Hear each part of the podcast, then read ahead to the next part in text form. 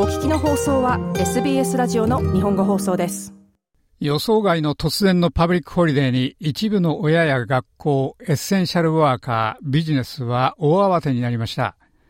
9月22日はエリザベス2世女王の崩御を悼んで、オーストラリアは全国的にパブリックホリデーとなりましたが、雇用者は休業するか、それとも従業員に割増賃金を払って営業するかを選ばなければなりません。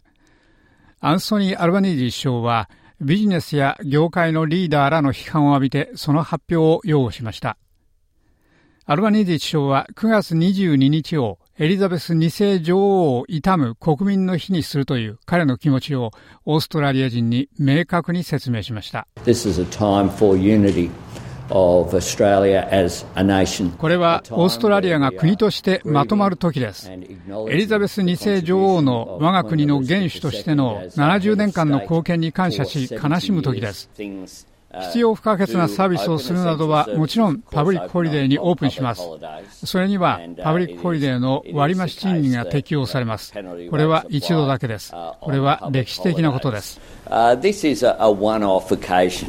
This is historic. アルバニージ首相でした。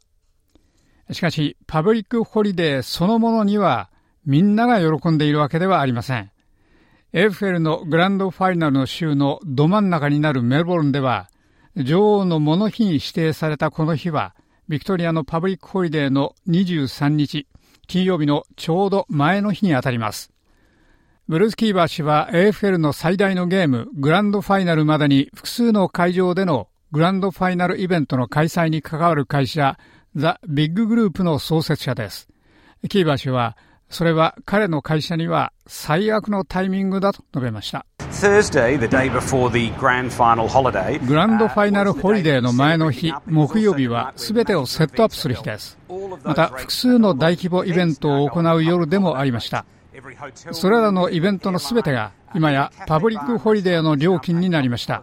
すべての宿泊費、すべての航空運賃、すべてのカフェやレストランが今やパブリックホリデーの料金です。キーバー氏でした。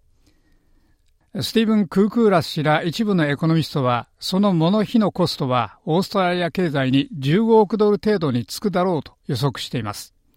クークーラス氏はまた、それには関連する割増の支払いは入っていないと言っています。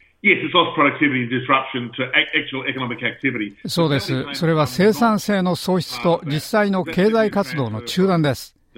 割増の支払いはそれに入っていませんが、それは、それが単にビジネスからワーカーに回るだけだからです。それは構いません。それは GDP の喪失にはなりません。車の修理を例に挙げますと、その日にサービスを予約してもビジネスは閉まります。それは彼らは車のサービスをしないということですので、あなたはその予定を変えなければなりません。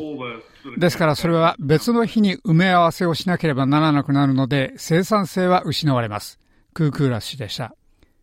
アレクシ・ボイド氏は、中小ビジネス団体評議会オーストラリアの CEO です。ボイド氏は、その日は実際に国中の一部のビジネスには利益になるだろう。しかし、美容院やビューティーサロンなど予約するお客に頼っている人たちは苦しむかもしれないと述べました。We've spoken to a number of our members in lots of different industries and we're getting quite 我々は多くの業界にわたる我々のメンバー多数と話しました。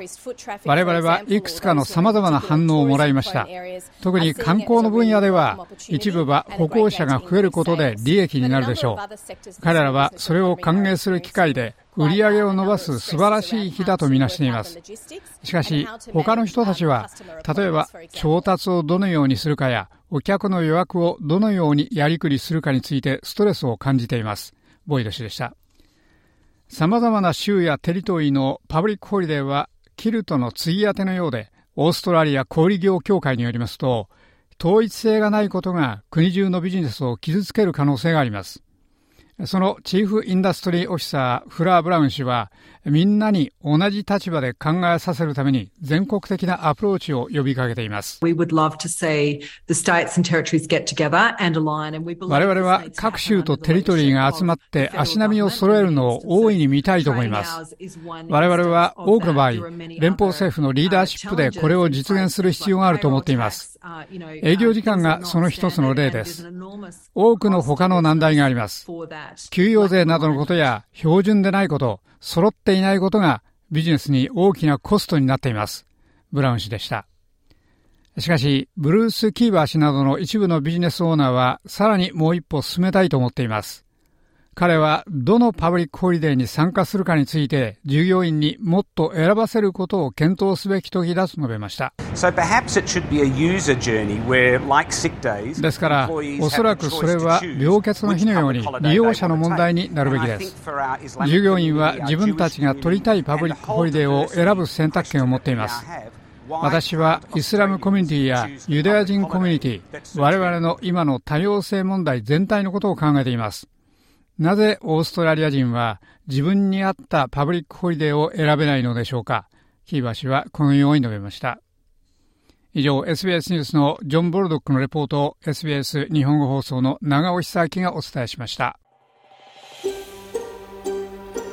もっとストーリーをお聞きになりたい方は iTunes や Google ポッドキャスト Spotify などでお楽しみいただけます。